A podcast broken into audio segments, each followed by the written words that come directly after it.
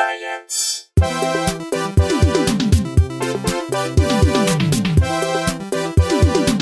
Probably Science. Welcome to Probably Science. I am Andy Wood, joined by Brooks Whelan, That's me. I'm Brooks Whelan. and we have a very special, Special guest with us. Shane Mauss, Comedian Shane Mauss. Hello. who's been on lots of TV. So, watch. Yeah. A Very, medium very amount of TV. a, A a lot more than I have. A solid amount of TV. Significant amount more than I have.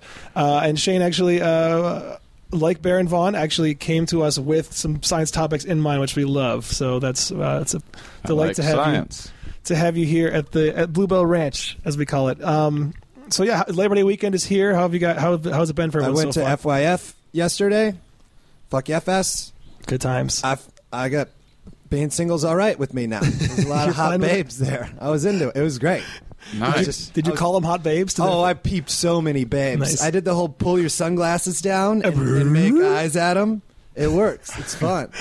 Uh, yeah, I do it as a joke, and then girls are like, "That's funny," and then you're like, "I know what's up." And you've you've read the game, haven't you? no, I, well, hmm. no, I don't know. Uh, I was just at FYF drinking and uh, making faces and making Mike Burns laugh. That's that's that's not that hard to do, but that's still uh, awesome. Yep, Mike Burns, friend of the show, past guest. What have you been doing this weekend, Shane? Shane. Uh, my girlfriend's out of town, so I had a. Ooh, come to FYF with me. I'll get you some sunglasses. nice. Those are some pretty sweet shades. I like them. no, I'm saying then you can bring them down and do the I think. t- Hey, ladies. Hey, bibs. Yeah. Um, I uh, let's see what I do yesterday. Oh, I I grilled. I had a, a friend over, and then I grilled uh, ribs. I grilled pork ribs. That sounds awesome. That sounds Yeah. Labor Day T- tastic. took an hour and a half. It was, and they were delicious. They're the best thing I've ever grilled in my life. And then I went over uh, across the street and hung out on the beach and uh, and boogie boarded. I just started. nice. uh, I just started boogie boarding. I love boogie boarding. I have two in my trunk right now. At all times, I keep them because you don't know when you're going to be at the beach. You want to boogie if you're at the beach. I tried the first time like um, three months ago, and the waves. Now that I know how to do it, it was just like they were unsurfable, like enormous uh, waves, and it was like even hard to like get out in the ocean. Like it was so uh, turbulent or whatever, and and um, and then I just went in and and then I just faced my head towards the shore. And just like I was like, oh, just wait for a wave to pick Oh me up, God, and then it you. just slammed my face Yeah. into rocks yeah. and then I was like, "Oh, that's." I thought it was like a children's thing, Right. It seems like it's, it's safer, but it's probably more dangerous. That and body body body surfing are probably more dangerous than surfing because you're going headfirst into whatever you're doing. It's really shallow. A Yeah. lot. You s- you s- boogie in the shallows. I do. Yeah, yeah. I used to, when I moved to Huntington Beach, I got a surfboard and uh, I would go out and try to surf. And then I was like, I could go get my boogie board and have fun. Because it's just not a good surfer, and I would just be struggling. And then I would Yeah. go get my boogie board, and then I was Instantly like, have fun. You know what? I'm just going to be a boogie board guy. Or you Yeah. could just stay on your stomach on the surfboard and have the same kind of thing, and then you're I also was- learning a bit as you go. Yeah, but I had this huge nine foot surfboard. It's so heavy. I thought I was always going to crack my face like you. Yeah, like I did. That was on the tiny board. Actually, that was the the six two that took out my that broke my Um, nose last summer. Well, that sounds like It the broke your nose. Yeah, it cut me. I almost lost my eye. It cut me all around. Oh, no. I got stitches around my eye. I was gonna buy a surfboard until you said that. No, you still should. It's awesome. I was out this weekend. Is the biggest wave You we've had almost all lost year. your eyeball though. Uh, it, it's fine. Everything's good. Um, but this is like the, the biggest swell of the season is hitting right now. So I've been out at 6 a.m. yesterday and today. It's been amazing, like double Yeah, but overhead so waves. early. But it was, and actually, I saw the best boogie body, whatever you call it, bodyboard I've ever seen today. Who was on like this 12 foot wave out at Leo Carrillo, which is like a really, you know, he's competing for that for that break with like big time surfers, and he has the balls to be out there on the boogie board. But he was, he was tearing it up. He was awesome. Yeah, yeah, You can do cool tricks. I can do the 360. You got to do a 360. I'll What? teach you how to do that.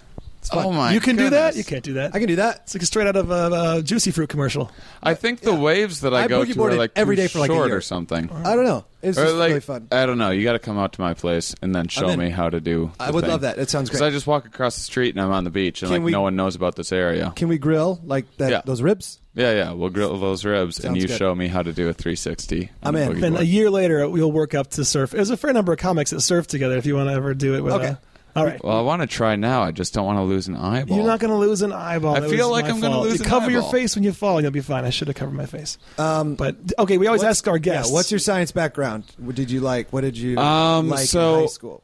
Oh, I didn't at all. I I, Oh. I liked math. I didn't. I never liked science. And then um, and then outside of high school, I got into. I'd start picking up like popular science magazine once in a while, and I was into like technology stuff. Right. Um, in the beginning, and then I got interested in more stuff from there. And then I liked. I was always a really big um, atheist, and so and I never told uh, like where I was from. You couldn't uh, like I was an atheist since I was about uh, ten years old, but I couldn't Where say are you anything. From? Where are you from? Um, a small town in, in Wisconsin. It's outside of the city called La Crosse. It's like fifty thousand Yeah, people. I grew up in Dubuque, Iowa. oh, Yeah. well, you know La Crosse yeah, yeah. then. Yeah, I'm- I know river towns. I was born in Minnesota. You guys, we're all Midwest oh boys. yeah, fuck, I forgot that. Um, so so what? So yeah, so I just grew up thinking I was totally crazy for not Right. believing in you know the church I was going to every Sunday and and and all that. And so then I started looking for you know arguments to support Oh, okay. my beliefs and and so I got more into science stuff.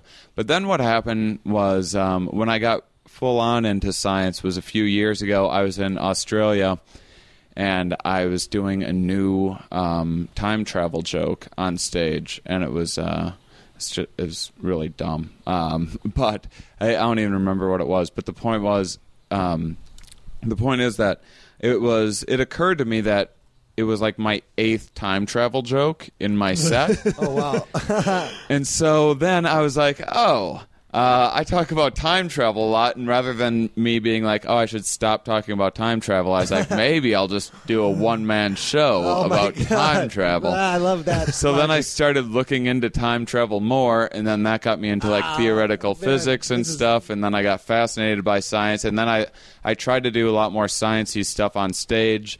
Uh, theoretical physics jokes really hard to pull off, Yeah. and then um, and I was always into evolution um, stuff. And then I started writing some jokes about um, about what females are choosing in a man um, determines like the future of humanity. It wasn't any like science based stuff. It was Right. just like this idea that I had about how we're doing everything for women. And then that's when I kind of stumbled across um, this sexual selection theory and evolutionary psychology, um, which kind of supports that.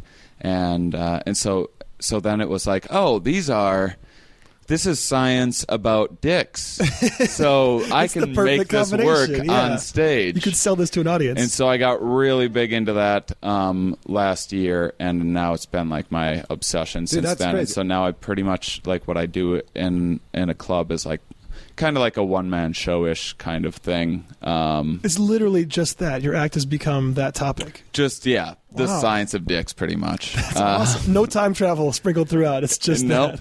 Didn't no. go back to that. I might, I might go back to time travel one day. That, that Yeah. fascinates me too. I love I love watching time travel movies and trying to reconcile. I mean, none of them the paradoxes inherent are unsolvable, but uh, No. it's still fun to see how they try to. I had things that like I thought were like the funniest things in the world, and I could not figure out how to make it work on stage. Like I have this this idea in my mind, I just don't know how to articulate it and make people see like what I see in my mind Yeah. about how how like if you're tinkering with a time so say there's like a team of people in a lab and you're like tinkering with a time machine. Oh i, I forgot this part. So so um i- i- you know still within the realm of possibilities as far as the things that haven't been um, excluded from like that's not possible is the idea of connecting a wormhole. Uh-huh. so so you have like a wormhole machine um, that that so we fire it up like today, right here. Yeah. We're gonna fire it up in this backyard. We fire it up, and it starts this first half of this wormhole.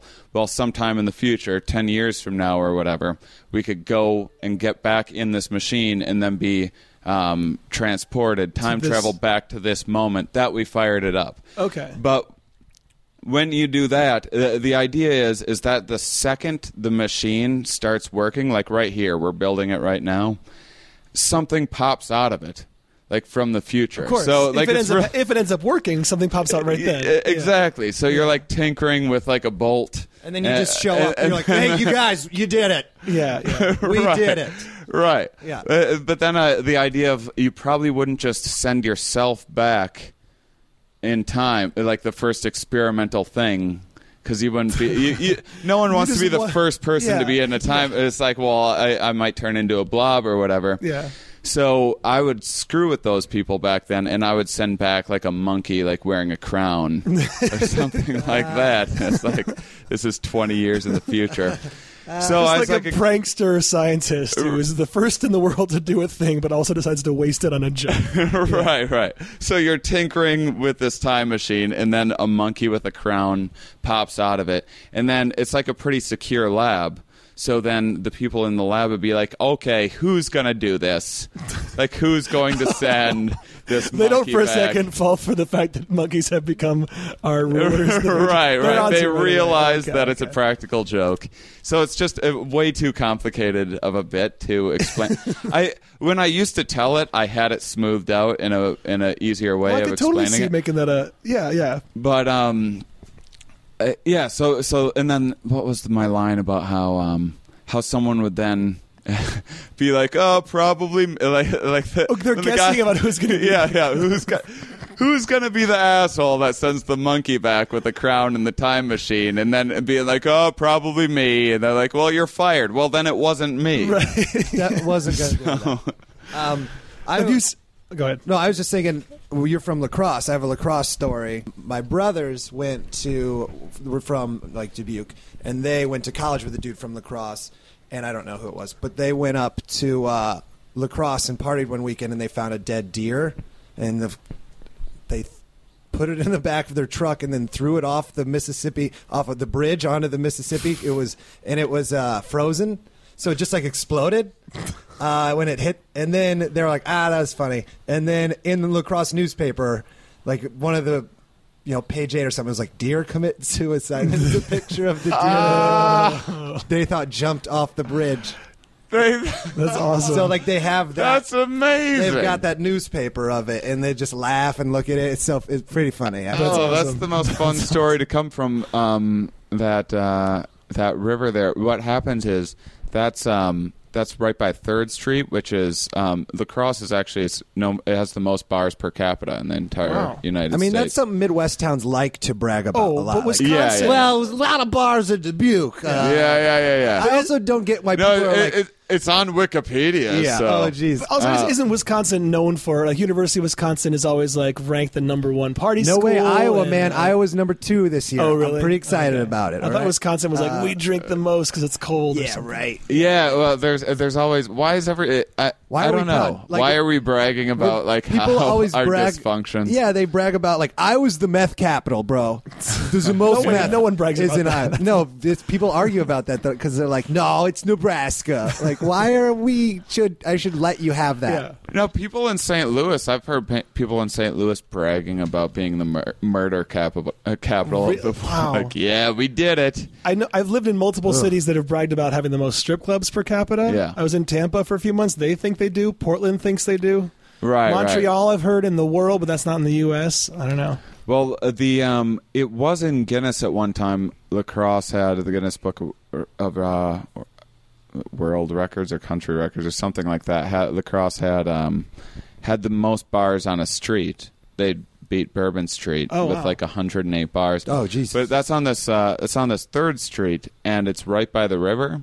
Yeah. So what happens is drunks get out at bar time, and then they go and like hang out by the river and like sometimes still drink or whatever. But or or they'll just get lost walking home and walk the wrong direction. Then they'll see a river and be like, "Ah, I can swim this, and then they try to swim this river and then they just die like all the time. It just happens just- all the They time pull, where they people. pull a, pull a Buckley. what's isn't a that, Buckley? Isn't that what Jeff Buckley? Isn't that? Didn't he go swimming in the Mississippi when he was drunk and drown? Isn't that how? I don't know. Oh, I remember a story. Like I don't remember. the guy, who you know Jeff the singer Buckley Jeff is, Buckley. Oh, okay. Uh, he did um, the album that everyone loves before he died. I don't know. Um, it, but anyway, La Crosse fun. Yes. Good times. Yeah. Um, Time travel. I wanted to ask you if you've seen the movie Primer. Because if you love time travel and awesome science things that are that are as legitimate as a thing that's that's sci-fi can be, as as true to hard science. I'm trying to think. Is that the one where they keep on going in a box and they're The making box. like Yeah. twins of themselves or yeah, something yeah. like oh, that? it's one of my favorite movies of all time. yeah, I did enjoy that. I don't remember it very well. Listeners, go go out and uh, I haven't seen it. get yourself that movie. That and actually, it was shot for like five thousand dollars, and I think it won Best Picture at Sundance. Like it's it's amazing what these guys. They're all former engineers, I think, who put it all together, and they started it. They wrote, directed it, and it, it looks great. It is. It gives me chills thinking about how good that movie is. So go watch Primer.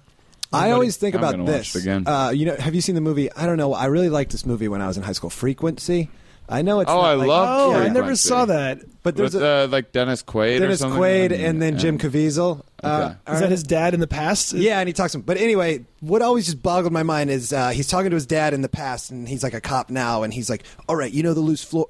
And this man who he's looking for touched his dad's wallet in the past, and he's like, "All right, take your wallet, put it underneath the floorboard," and then it is immediately his dad does that to get fingerprints in the future, and then he immediately like lifts the floorboard and, and the wallet's there and it's dusty because it's been there for thirty years now. Oh. And- but um, as like a high schooler, I'm like, you're really never gonna, you're not gonna ever in the 30 years go get that wallet. You're like I kind of need some money. Thirty years, you're just trusting, trusting. yeah, yeah. thing. Like he, never. he had all this stuff in that. and He never got it out. Just l- put it underneath the floorboard Yeah. and then never went. some dude on the radio told him to, who he believes is his son. well, Yeah. yeah. it turns out good move. Uh, right. but it was just like I would have definitely not. I'd be like one week and I'd be like, all right, fuck it, I need that wallet back.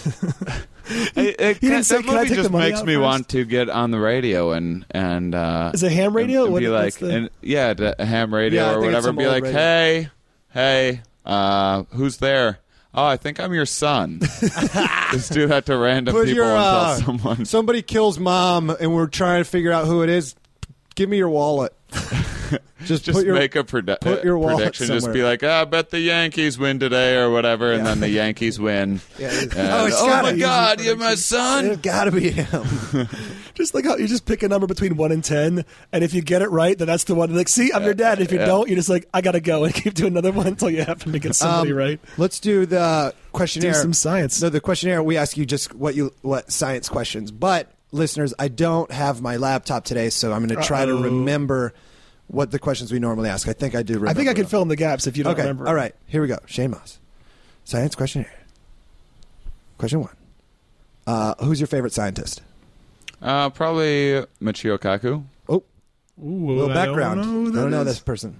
Um, he says this Asian dude is always on the uh, Discovery Channel, and he's got uh, he's got um, like shoulder length gray hair, uh, and he he wrote a couple books that are fantastic and, and fairly easy reads. Um, uh, uh, for as in depth as they go, called uh, "Physics of the Impossible" and "Physics of the Future." He wrote some other books too, but um, those are something like anyone could pick up today, if, uh, even if you weren't into science or whatever. And it, and it's about it's about taking everything from science fiction, like invisibility or whatever, and talking about what would need to I love that happen stuff. Yeah. for that to work and not only that but like what is happening like what the military is working on right now for cloaking shields and like that sort of a thing This sounds like Ray Kurzweil we were talking about last week with Baron Yeah, I like Vaughn. He does A Kurzweil. lot of fu- futurist stuff like that. Yeah, All right, that's cool. that's awesome. yeah kurzweil's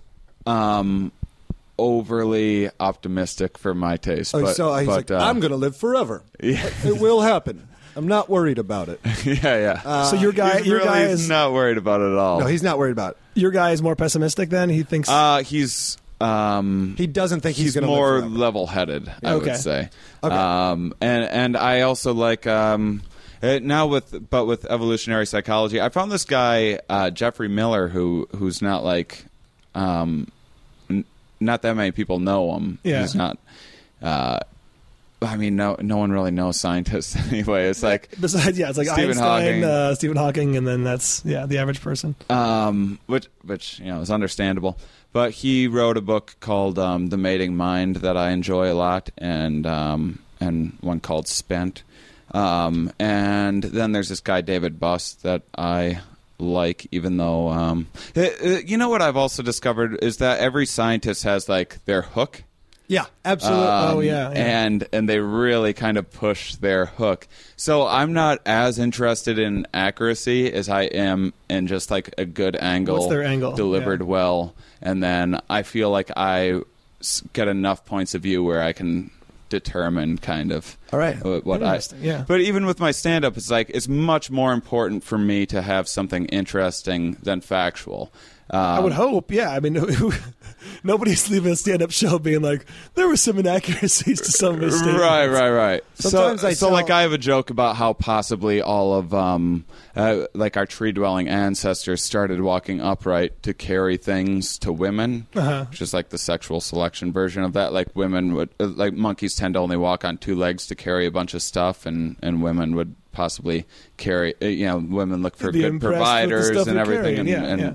Would be more apt to select that guy. I think that is like. Uh, a very very very big exaggeration i think there's a lot of advantages to walking upright Yeah, yeah, yeah. but for my stand-up act that's the funny And nobody's going to stop you on the way out and be like, uh, I think that the Homo erectus right, started right, to right. Uh, gradually. Yeah. so that's what's nice about being a comedian because I've, I've talked with some scientists since and, and i'm like well how would you how would you test this and that like um and they're like well there's there's a whole lot of variables there, and it would be uh, nearly impossible to test. I'm like, oh, well, so I can just say whatever I want Right. about it then. Yeah, you Uh, that's what's nice about being a permission to- comedian. Yeah.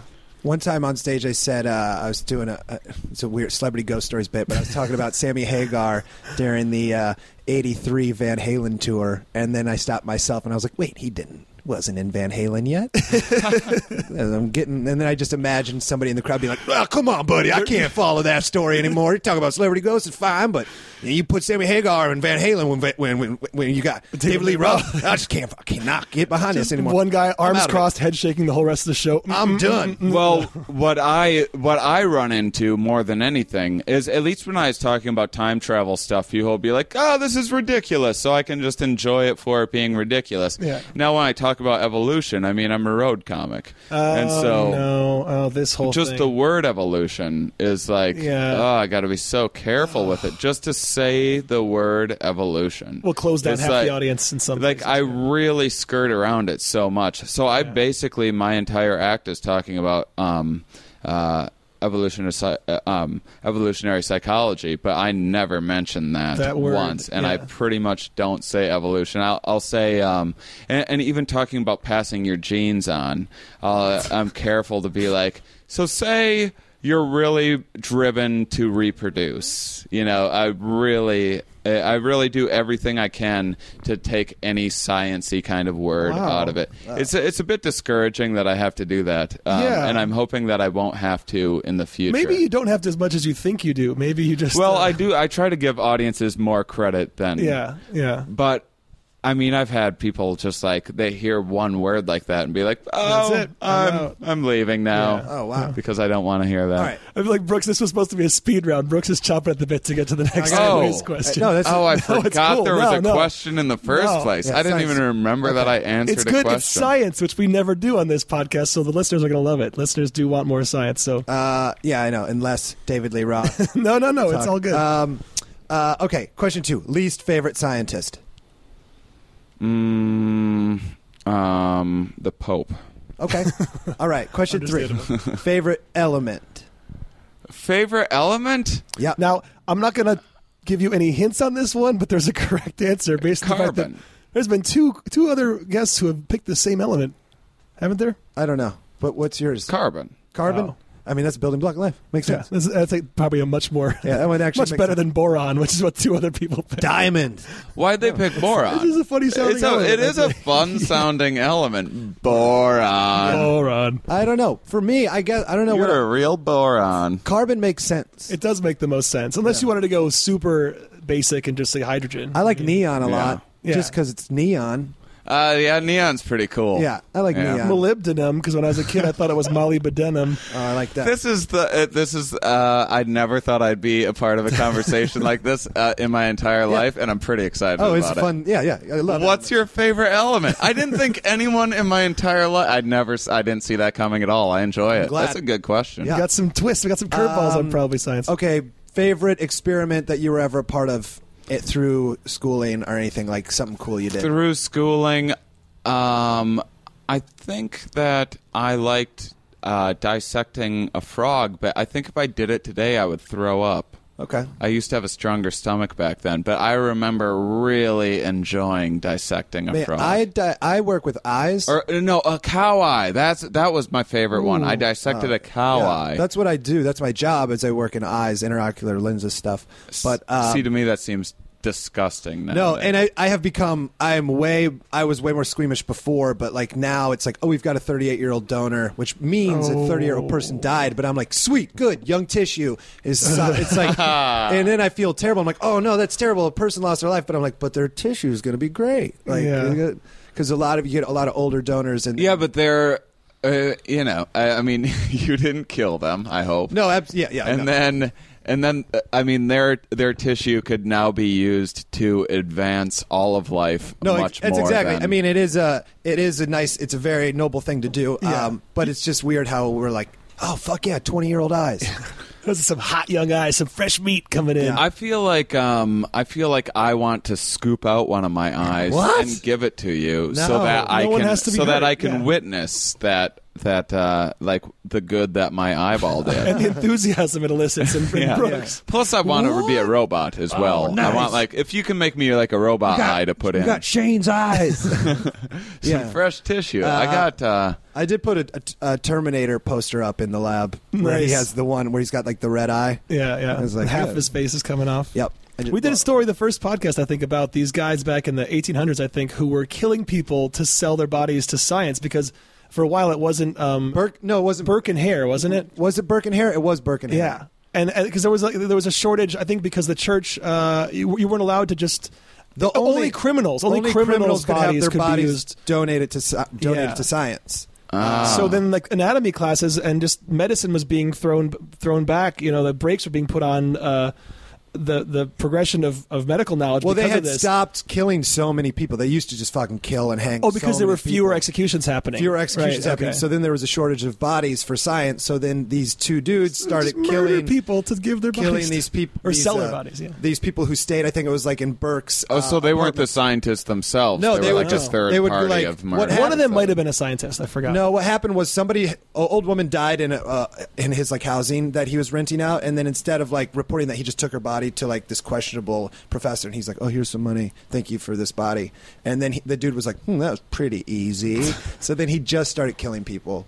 He killed like maybe 10, And, 13 and then people. it started to get tricky when the anatomy students started to recognize. That's how they got busted. They pulled this dude's face. Out. They like he like showed him this body, and they're like, That's "I know daft. that guy, man." He was the local, like he was mentally disabled, and like that's Daft Jamie. They knew Yeah, him as his name was Jamie. Daft Jamie, and he was like, "Uh, no, it ain't," and he cut his head off right away, So that no one just like chopped his head off, and then like was like, "That wasn't him at all." It's a horrible story. I, I have an experiment. I wonder what happens when you cut a cadaver's head off And hide it. then run with it. Yeah, exactly. Run out of the room as far away as you can. Um, all right, last question of I think of the of the questionnaire. Um, biggest explosion you've ever been a part of? Like, Um, I used to make uh, I used to make works bombs. oh, nice! I've never, Yeah, I've, yeah, I've yeah. seen one. I never made it. Um, Works bombs? Uh, yeah, I. They're crazy. There, uh, so basically, you uh, um, get get your uh, get your pen and paper, anarchists.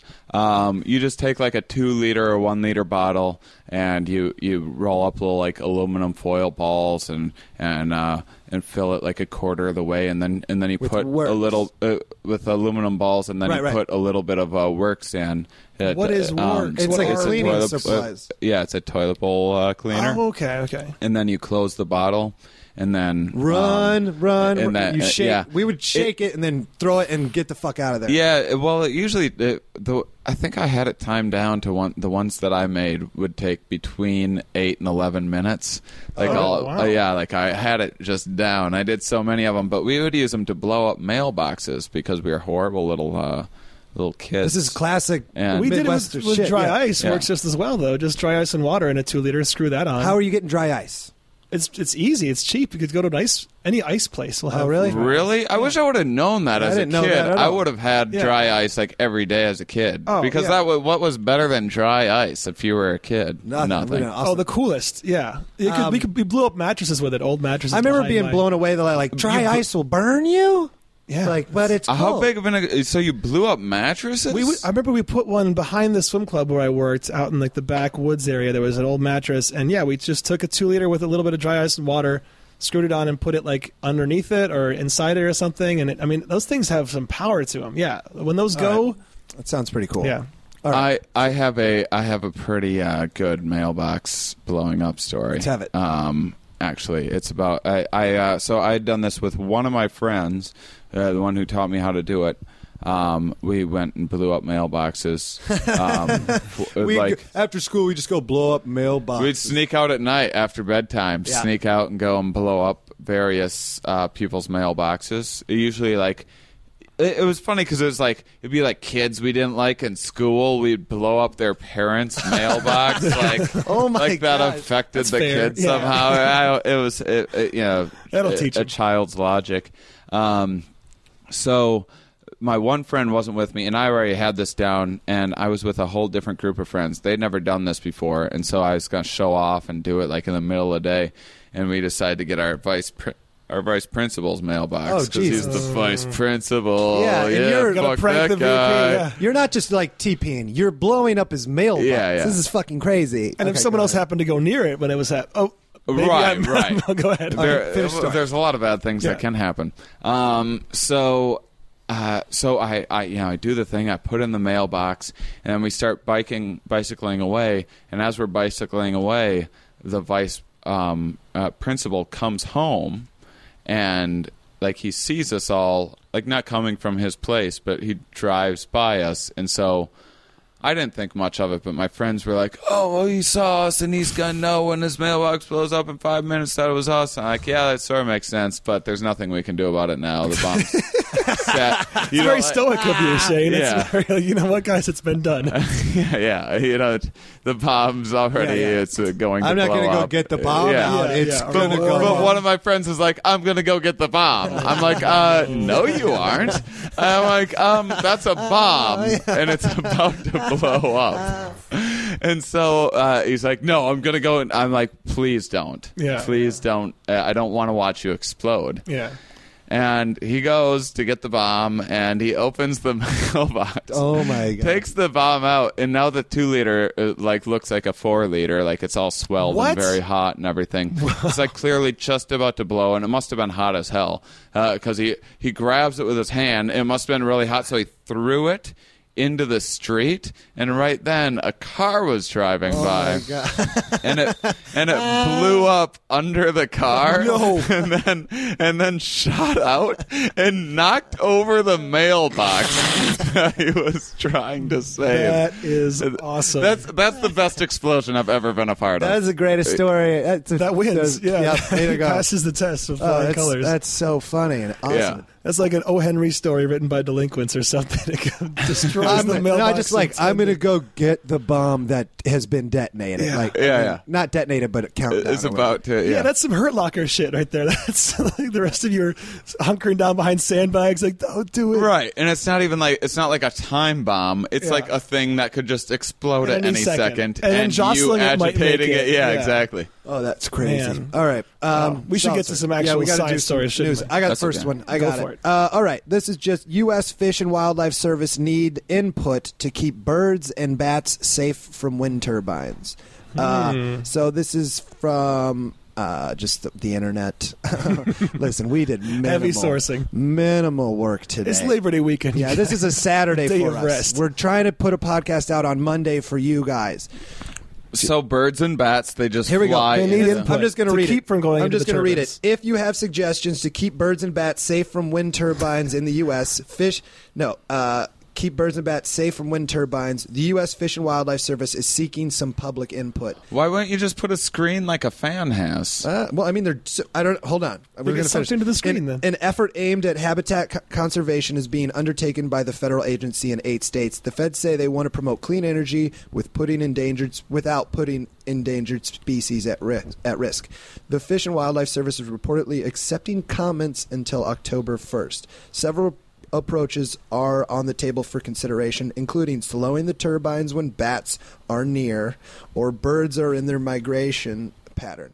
It's also possible to avoid locating wind energy projects in areas where endangered bats live. How about this? Uh, all that sounds dumb. What if you just took a, like a boy bird or a boy bat, dressed him up like a girl bat, a la Bugs Bunny, and had him Uh, train them to only fly like near the turbines but not right by them, and then they're like, "Hello, bats," and the bats will see that and they'll go towards the fake girl bat instead of towards the I mean, that just Why don't you just get a sounds girl hard. bat? See, that's no, you're missing the point. Yeah. No. Oh, you're It's got to be a boy I'm bat missing. dressed up as a girl bat. Yeah. That So- sounds like yeah. a little kind of confusing. Maybe. I- and and then you uh, like paint uh, a white stripe. To be like a, a hole in the. No, so, So it now you're a looks like a skunk. oh, looks Skunk. like. Oh, yeah. I used to have a joke about how Pepe Le Pew was just a rapist, right? Like He the guy is, just yes. raped. yeah, it's yeah, just rape. clearly. Oh my it's gosh. French rape though, which is better. Uh, speaking of, I don't know if we should jump right into this story. Yeah, is there next more on your story or no? not? that's it. It was just I, I, I'm just really trying to get three stories out. For okay. Well, I, I hate to do the segue of speaking of rape, but I guess we've already brought it up, so let's let's get into it. Um, everybody knows that Todd Akin is a colossal a hole, um, Yeah. and that he made some statements that are ridiculous. Uh, the exact wording was, if it's legitimate, this was in defense of. Um, or I guess he, he- he's opposed to, to abortion in any situation, and his defense for why we don't even have to have an exemption for rape is that if it's a quote legitimate rape, the female body has ways to try to shut that whole thing down, which is the, also such hand waving I, of that I- whole I thing. I usually, you know, right before, like when I'm having sex with my girlfriend, like right before I come, I go, "Shut it down, down." shut it down." We don't use condoms. She just shuts that shit shuts down. that whole thing down. It sounds like yeah, like like that scene in Heat when he like waves him off from the street. Is like shut it down. We got Do you know how many fucking guys must be so pissed right now? Like, uh, uh, I'm pregnant. You didn't shut didn't it shut down. We had the talk. You didn't- why? Why wouldn't you shut it? down? Listen, I- Why wouldn't you shut Why it wouldn't down? you just shut it shut down? it We down. talked about this. Um, anyhow, like this is obviously a horrible topic for three men to be discussing, but like it's it's in the news because he talked about it. So then the I science, don't think it needs the to be. scientists uh, of the world um, decided to you know come come out with what is the actual hard science of how likely is it to, to that one would become pregnant from a rape? And it turns out it's a lot more likely that you would uh, rape results in more pregnancies than consensual sex not fewer. Uh, for a number of reasons. This is um, from an article on popsci.com and uh, let's see. Some of the reasons were just uh, for the same reason that you know human beings don't have uh, exactly we're not like in heat but like there are times when you are giving off a number of It's a, it's, a, signals it's a mating season. yes and so you know the reasons that somebody would So women are fertile about four or five days out of a month, and during that time they give off like all sorts of signals and stuff, and and uh, they become a bit more attractive, and like skin clears up, and breasts are more symmetrical, and things like that. this, is, this like- is all part of your studies yeah, yeah, exactly. So there's a there's a great study um, that's about uh, it's they went around to strip. So guys are are um, are subconsciously in tune uh, with this. They found out they went around to strip clubs and had strippers track their gratuity through.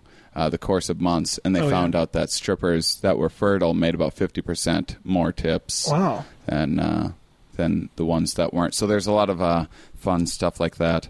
Um, it's hard to quantify but you can see the results it's kind of undeniable when you chart it on the on the monthly scale like that right i mean like they don't know the exact mechanisms through which it's happening or, or it's- right, it's all these right. It could be together like kind of- olfactory. It Right. could be a visual thing. It could also be that that women are a bit more sexual during those Right. times because the, I mean their brain is also their their brain's going. I want to make a baby. Let's make a baby because Yeah. they're fertile, and so they might be they they just might be coming on to guys a little bit more during during that time. make them more tips. But Yeah. anyhow, so this this uh, this article talks about like that, yeah they were just saying that no one's sure why forced sex is statistically a more successful reproductive strategy than consensual, um, but it might be because rapists tend to target young women at peak fertility. Um, they don't pick victims at random. Um, one of these scientists at SUNY Albany, uh, Gordon Gallup, said, uh, unbeknownst to them, uh, rapists clearly target victims based on their likelihood of conception, so they tend to preferentially target young post-pubescent females that are in their reproductive prime. Um, so that that goes into it, but also interestingly, um, the means through which you produce semen actually affects the the viability of that or uh, of sperm rather um, affects the viability of that. Like they, there were some studies that showed that. Um, in artificial insemination, um, semen collected from a man who used his imagination to become aroused and ejaculate is much less likely to result in conception than a sample collected from a man watching porn. Uh, and even more potent is semen collected after coitus interruptus, i.e., pulling out during actual sex. Ah, So, uh, that's So interesting. you're telling me the sperm that comes when you imagine a girl is not likely to get a girl pregnant, but when you're having sex, I'm just saying. Of course, that's I'm, No, but I mean, if you take the same sample, you know, even even if you're just watching porn and and not actually having sex, that's uh, that semen, that sperm is more viable. Um, Okay. And they, they also show that the conditions under which a man becomes aroused and ejaculates also affects factors like sperm count, shape, and mobility. I, I actually kind of like like you're you go home with a girl and you don't have a condom and you're just like all right hold on just let me do this myself then I guess that way and then I'll put it in but I, I just don't I no want it to logic be to less yeah, i- potent. if you if I you want it to be less close potent. if you close your eyes Yeah. and imagine that you're having sex you're with having- someone else, then maybe you'll have less. yeah exactly well no you just close your eyes and imagine you're jacking off while you're having Oh yeah, imagine All you're right. I'm having sex with- I'm that's masturbating right now. And that and yeah, th- that's uh, that is interesting. There's a, there's a lot of weird things like that. Like um like guys tend to have like stronger um, ejaculates if they haven't uh, if they haven't seen like their wife for a long time, like people that travel or whatever. Right. So I'm on the road a lot, and I've actually noticed even if I've even if I've uh, uh, released uh, like earlier that day or whatever, I, I go home and I see my girlfriend, and um, they, they think it's like sperm's way of like washing out like other guys' sperm, like in the sperm. Oh, I've heard of that kind of thing. yeah. competition thing. It's so sperm competition is that um, that females would be um, a, a variety. While you've been a- gone, a, variety of has been- species. Yeah, yeah, yeah, yeah. So a variety of species, when they're fertile, they'll sleep around with like a whole bunch of dudes, and then theoretically, the best sperm will win the race, and and all that. So so. Uh, Theories are that some of our hunter-gatherer um, ancestors Yeah. uh, used this similar mating strategy, and that's why our testicles have this response to like flush out other guys. They also say that's why the the head of the penis is is uh, shaped like that too. It creates like a vacuum To pull out the other in there dudes. to pull out the other guys' uh, Wow. stuff. There's like there's this um, damsel fly penis that has something similar. It has like hooks, and it gets it out in there and scoops out all the other because the female will That's sleep with like a terrifying. thousand. yeah, yeah, absolutely. But um, but it's fun. Uh, it's fun to think about. I scoop. I usually just scoop out with my fingers. Yeah, that's Yeah. the best way to do That's- it. that's the way it's I like do to it. see let me towards you. get rid of all that sperm that you have probably have in your vagina right now. So it's But the Like, you ever, you ever had fascinating thing CPR to me training? is- And the, yeah. It's like I like I totally trust my girlfriend, but my balls don't Yeah, know it's- where she's been. Exactly. It's not some conscious decision you're making. It's it's like some lizard brain back of the head. uh, You know, whatever part of Right. the brain is is whatever part drives sex. so fucking hot right now. it's pretty hot. out. Sweating my balls off. It is pretty. I think. I think my ankles are like burning. Yeah. I'm Oh, you guys, like, the sun is ankle getting more and more into you guys as we progress. Uh, okay. I, just, I just moved. All right, next story. Story's pretty cool. well, I don't know if it was cool. It was about No, rape, no, I but, said uh, next story. oh, okay. My story is pretty cool. Hey, Bringing that's- it up, hey, bringing that it back, story was picking it pretty back cool. again. I, I just it, actually I think that's that, that there's somewhat of an important point to be. I think that there should be. Um, I mean, I think I think if people looked at like the scientific stuff behind rape, Yeah. one guys could be like. Oh, there is like some part of me somewhere in there that like could be flipped where like eh, like somewhere along the line um like we come from millions of years of successful uh, fertilization like Right. something happened and somewhere along the line like something got raped which means eh, like even if it was like some fish raped another fish, and then its it, you know descendants eventually ended up being us millions of years later. We still have like a gene that's like kind of like a, a rapist. rape. Oh, we have a rapist. okay. gene. So, I see what you're so, saying. but, but what I'm saying, if you're if you're aware of what your biological instincts might be, you can control them better. Just like we're kind of biologically driven to kind of look at other mates, even though we're in a relationship. But if you're aware, if you can step back and be like, oh. I'm interested sexually in other girls, but that's just my dumb biology causing me to make bad decisions. I feel like if you're aware of you that, can you can overcome it more, or you can kind of yeah, I think you'd be it. able to overcome it more rather Yeah. than. And I think, uh, I mean, I think most rapists are probably not the brightest people in no, the world. I would think not. I would. I hope. not. So yeah, you're just appealing to people's uh, desires to be better than their sort of animal instincts. You would hope. Right. Yeah. All right. So let's all step it up, guys, and not So- just uh, succumb to. Let's just Yeah, just don't don't don't follow your dick Don't into all sorts of trouble. It's Yeah. ha- it's happened to all of us where we've gotten in some amount of trouble Oh, oh. in our in our lives. I would argue most of the trouble that each of us have gotten in some way can be traced. So, yeah. so just measure that. Understand that your penis can be a big problem and and cause you to do things that you shouldn't be doing. I had my and first- then try to act based I- on that information. So I've been dating. I dated a girl all through my whole adult life, and I found out the other day. I was like, "Oh, other girls can be awful." Like I didn't, you know, I wasn't Oh. aware because now I'm talking to other girls, and I was talking to this girl at a bar after this comedy show uh, for like an hour, and you know, just like talking or whatever, and then. Uh, She's like, hey, I forget even what the dude's name was. Some UCB comic that I don't know. And she's like, hey, do you know so and so? And I was like, oh no, I don't know him. She's like, oh, okay. Well, I was just talking to you because I thought you might be able to introduce me to him. What? Yeah, yeah. And I was, Whoa. I was like, oh, Oh, all- man. okay.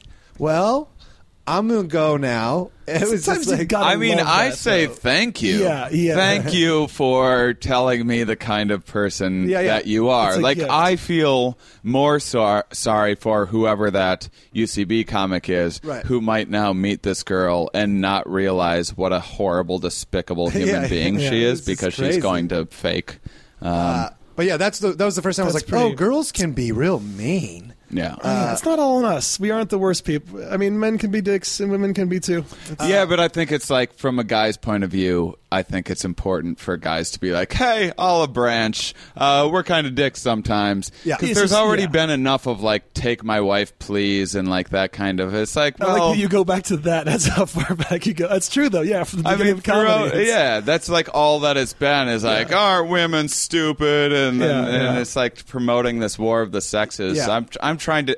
It's weird, so I get an odd reaction because now in my act, I'm I'm mo- well in this like in this current show that I'm doing, I have other stuff um, about um, about the danger of of of uh, women, like the power that women have. Yeah. Um, but basically, in my act right now, it's a lot of uh, it's a lot of um, like praising uh, ladies a little bit more. Does it does it ever feel a little bit? I'm, I, maybe you Like can't answer this. Yeah. Does it ever feel like that or not? Uh, yeah. I, so I go back and forth. So whenever I think that I'm pandering too much, I'm like, oh shit, I got to give the girl some. What happened was when I first started talking about some of this stuff and like fertility and like uh, like the strip club thing that I mentioned, like Yeah. I'll I'll do a joke about that on stage. Sometimes girls would come up to me and be like.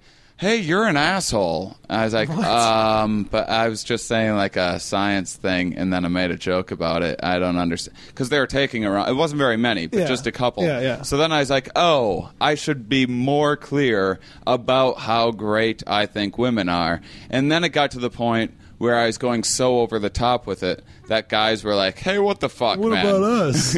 yeah. So so there's like a balance Right. there. But I I just think it's it's too much of especially now when I watch shows, I think it's too widely accepted. Maybe not so much in LA or like the indie scenes and whatnot, but on the road, I think it's like I was I was just at this place recently and this guy was on stage telling jokes about how he only gets blowjobs two times a year from his and then but then he goes on to do a bit about how girls don't know how to suck good dicks and whatnot I'm like well that's why you're getting two a year because you're criticizing meanwhile he's just this overweight like Yeah, slob none of it's based on any truth. It's just some other stereotype he heard. He probably doesn't even have firsthand experience of these. Th- yeah it's just uh, like I, I see a lot of like masking insecurities now Yeah, is what I I, realize I don't like talking about personal like sex on stage. Like I don't like being like, yeah, I'm getting laid or whatever. Because I'm like, I, for me, Mike on stage, I'm like, I'm not a cool guy. Why cool? Like I can't. I don't know. I try to come across not cool. well, but there's, a, I mean, there's and an if you're getting laid, you're cool. right? Right? That's how it works. But I mean, if you could find something interesting to talk about in that topic that hasn't been covered a million times and isn't a stereotype, then I'd say yeah, talk about it. But if you're just going to say like, my wife won't give it up, like who? What? That's who's going to be? I mean, a lot of audiences will will respond to that, but All right. they shouldn't. we gotta, we gotta, we gotta do, we gotta get two more and then out of here because we, We gotta do. go to a pool. Oh, sorry. yeah, We we, got to pool get in the pool. It's hot out here, Yeah. you guys. Uh, so okay, this is actually cool. I didn't know this. This uh, UK, this uh, L- U- United Kingdom kid oh, found a chunk of whale vomit that is like two pounds, and it said estimates uh, think it might be worth forty thousand euros. wh- what It's super rare, I guess. It's super rare, and uh, it's like waxy, and it's w- like it's from a sperm whale. Um, and it, the material comes from a gigantic sperm whale, and is technically called am- amber- ambergris. The- Oh yeah, ambergris. Yeah, yeah. Okay, ambergris. The material has a waxy feel and It's used for perfumes, right? smells really sweet. Yeah, and it's used. It said it's so expensive because um, It's- perfume companies use it. So this kid's like out in the ocean somewhere, and then he like finds this big glob of whatever. He's like, "Look at this! What is this thing?" Yeah, and then they're like- "I'm gonna take it home," and they're like, "Oh, that's vomit, kid." Like, "Oh, gross." Here's the good news: forty thousand euros. Okay, great. It It's said a, this, re- this is a a real plot- roller coaster this is a- ride oh, of yeah, emotions. so- this was a many. plot point in Joe Dirt, I believe. Have you Oh, it's seen exactly Joe it. Dirt? Yeah. dude. It said that the, the kid says that he's uh, hopes to open an animal rescue center with the money earned from selling it. What a Wow. fucking! He's got a great PR person. man. Yeah, yeah. Tell him, hey, tell him you're gonna do the. Tell him you're gonna open up an uh, animal shelter. People like that. Yeah, we, we got to get rid of that puke boy name. Yeah. you can't really go around being called puke boy. Go around help dogs. Oh, by the way, I might not have. I don't know if it's ambergris. Maybe that's a pretentious way. Maybe the S is actually pronounced. I don't know. Uh, but yeah, I've it's- only. I've heard the word because I read this book uh, by Tom Robbins called the, the Jitterbug Perfume. You ever read that? No. Um, I like Tom Robbins. Uh, it's a good book. It's worth reading. No. It's, a lo- it's about perfume and sort of about time travel and immortality and uh, Why don't- why how don't does brag a little perfume fit in? Um, what's about beats and perfume? I think something about uh, maybe someone develops a perfume or something involving beats that lets you live forever. And this book takes place over many centuries. Uh, I forgot. I just remember liking it. And it's Tom Robbins. That's weird. You know, you ever read his stuff? He wrote uh, Mm-mm. even cowgirls get the blues. Um, That's a um, Gaslight another anthem, roadside so- attraction. Hmm. Anyway, this episode's brought to you by Ambergris. You may know it as whale vomit. Um, you want to So, do the next yeah, story? sure. Forty grand. That's that's pretty awesome. Yeah. Uh, I like this story because um, I like to sleep.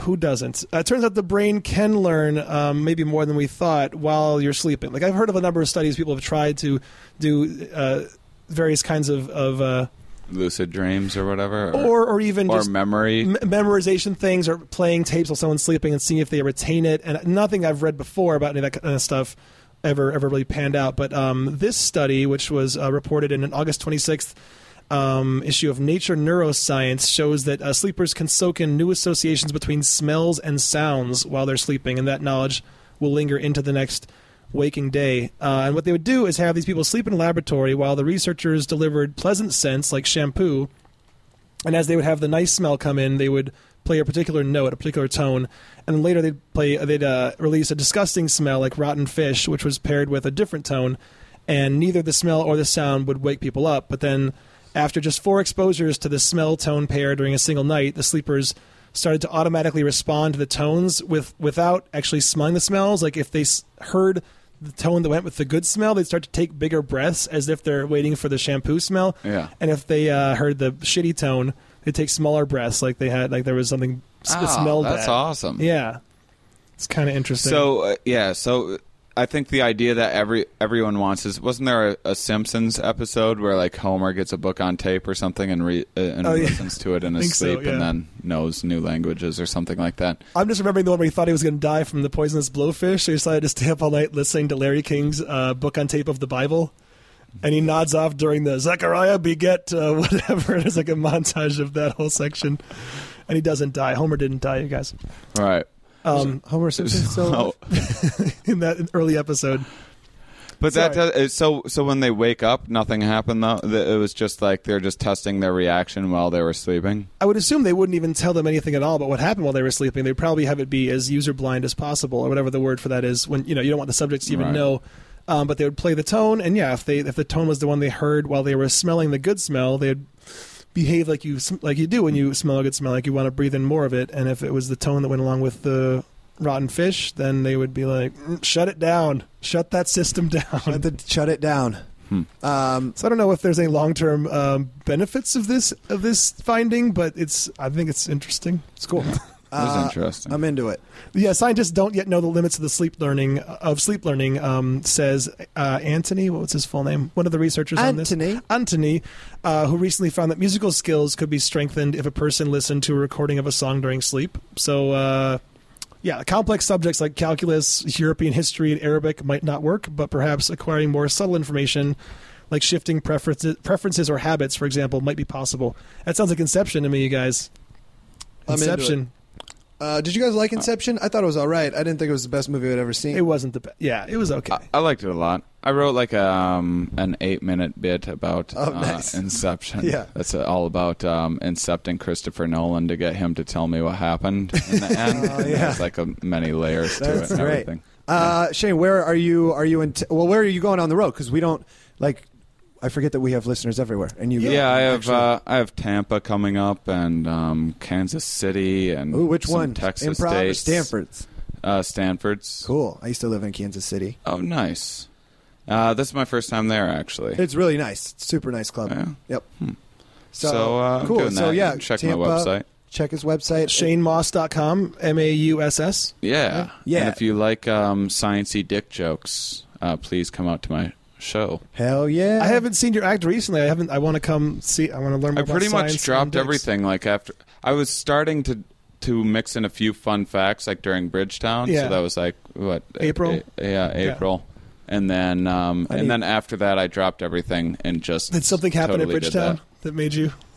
no. um, no, I you you know what happened? I was more just like, oh, I can't just go on stage and riff about this stuff. I Yeah. need to plan out exactly how to because I, I would get like strange looks from people when I was like If out of nowhere. I in would- in yeah, of other. Um, Yeah, you, yeah. You should. Ha- let's do another bridge. I need a Bridgetown in my life right now. Let's do one in September. just do a festival this month. well, I want Bridgetown, so do it this September. Okay, we'll do Bridgetown. I think that it should just be um, like a rolling. I think um, I think it should be like a vaudeville kind of a thing where we go around to Just get a traveling. Yeah, Just get so drunk and do comedy. It's the funnest day. Have yeah, not? just just not? like 150 comedians going from town to town, doing like a that's- festival, like yeah. every. Sounds eh, eh, incredible. I Yeah. know, That- like every other day, you're doing a festival in some new city. Uh, it would be so amazing. I mean, I So guess that's what that. that's what Lollapalooza was. I mean, that's, yeah, it was you know, exactly what Lollapalooza You is. could do that for comedy. Um, all right. We're gonna be. It started here, guys. This was the day it started. Ha ha palooza. Yeah. Aha Palooza. By the oh, way- my God. Yeah, That's it. That's we did it. It's happening. We did Um, it. But if you do like comedy festivals, I recommend coming to the LA Podcast Festival that I'm working on. That's happening October 12th through the 14th in Santa Monica, and uh, it's a great thing at the Sheraton Delfina 'cause it's all happening at this one hotel. So you can get a room there, see all the shows happening in the ballroom and other rooms there. And uh, it's like a couple blocks from the beach, and we're gonna have we have Aisha Tyler doing Girl on Guy, Greg Fitzsimmons, Jimmy Pardo, Doug Benson, Graham Elwood, Greg Barron, Dan Harmon, tons of great pod. There's 20 different podcasts. Ooh, so go to good. lapodfest.com and uh, Hey, are we we'll in this there. thing? You know, it's funny you should mention that because we actually might be. So if you want to see us, also, I'm not sure if we are. We might be in one of the smaller rooms, but that's. Uh, Yeah, we're Yeah. not a big podcast. That makes the most sense. but um, yeah, LAPodfest.com has the full lineup. It's it's going to be an incredible thing. It's the first of its kind, and uh, if Sounds you guys great. Want a fun weekend at the beach? And listen to your favorite podcast live and see them. I guess also come out to that. That's a cool idea. Yeah, it was Graham Elwood's idea. He did. He, he's done a bunch of shows for it. with with uh, 311. He's done shows with Doug Benson opening for 311 on these cruises they have, and it's just this all inclusive thing Yeah. for fans of Kid, 311. Kid Rock has a Kid Rock cruise. yeah, I really and he was go like, we could just do this at, for It's called- podcast It's called uh, Kid Rock's Chillin' the Most cruise. Chilling the most. I want to go so bad. Goes out of Tan- it goes out of Miami to the Virgin Islands. I feel like every time when I've just forgotten about Kid Rock, like that's He pops back exactly up when on the his radar. name. I Yeah. love Kid Rock. He's so Awesome. cool. All right, that'll be it for us. Uh, where uh, if you email us? Oh, oh, my friend Seth Ream sent in a good uh, story. We'll get to it next week. oh, actually, Uh, I got some listener stuff too. We'll we do. can We'll get to it next week. But go ahead and email us, and then we'll read your story on the air. Email Okay. us at prob- probablyscience at gmail.com, Right. Twitter at probablyscience. Uh, That's it. You got us. it. And Facebook. Who Facebook- gives a shit? Boom. The most important thing, hit us up on, uh, get us a review on iTunes. We would love it. In fact, the first person after this goes up to put a new review uh, on iTunes, I'll send them a Bridgetown Comedy Festival T-shirt. I only have ladies left, so hopefully you are a lady or no one. But um, write us a review, and then um, Sounds good. Look Yeah. at that. But make sure you have some way of knowing who you are. So like, hit us up on Twitter, let us know you wrote the review, and then we'll, yeah, we'll take care of you. That's Um, an awesome way to pick up chicks with a Bridgetown Comedy Festival shirt. If- you if have girls that, knew what you're it just was. like out in a bar, and then you go, "Hey, you like this shirt? It's for you." I got it Oh, I for thought you meant wear a ladies T-shirt. you no, take it- no, You like just have bring ladies' it to garments in your car. Yeah, yeah. I got a bunch of lady stuff out in my car. If you want to come out, and, I just thought I was going to put on, a, ba- on. a baby doll tee with my midriff showing and just Oh, walk yeah. into. a Oh bar. no, we had we had different ideas Okay. about what was Liked going to It was all happen with that All right. shirt. Shane, thanks for coming and doing this. Thank you so Thank much. you.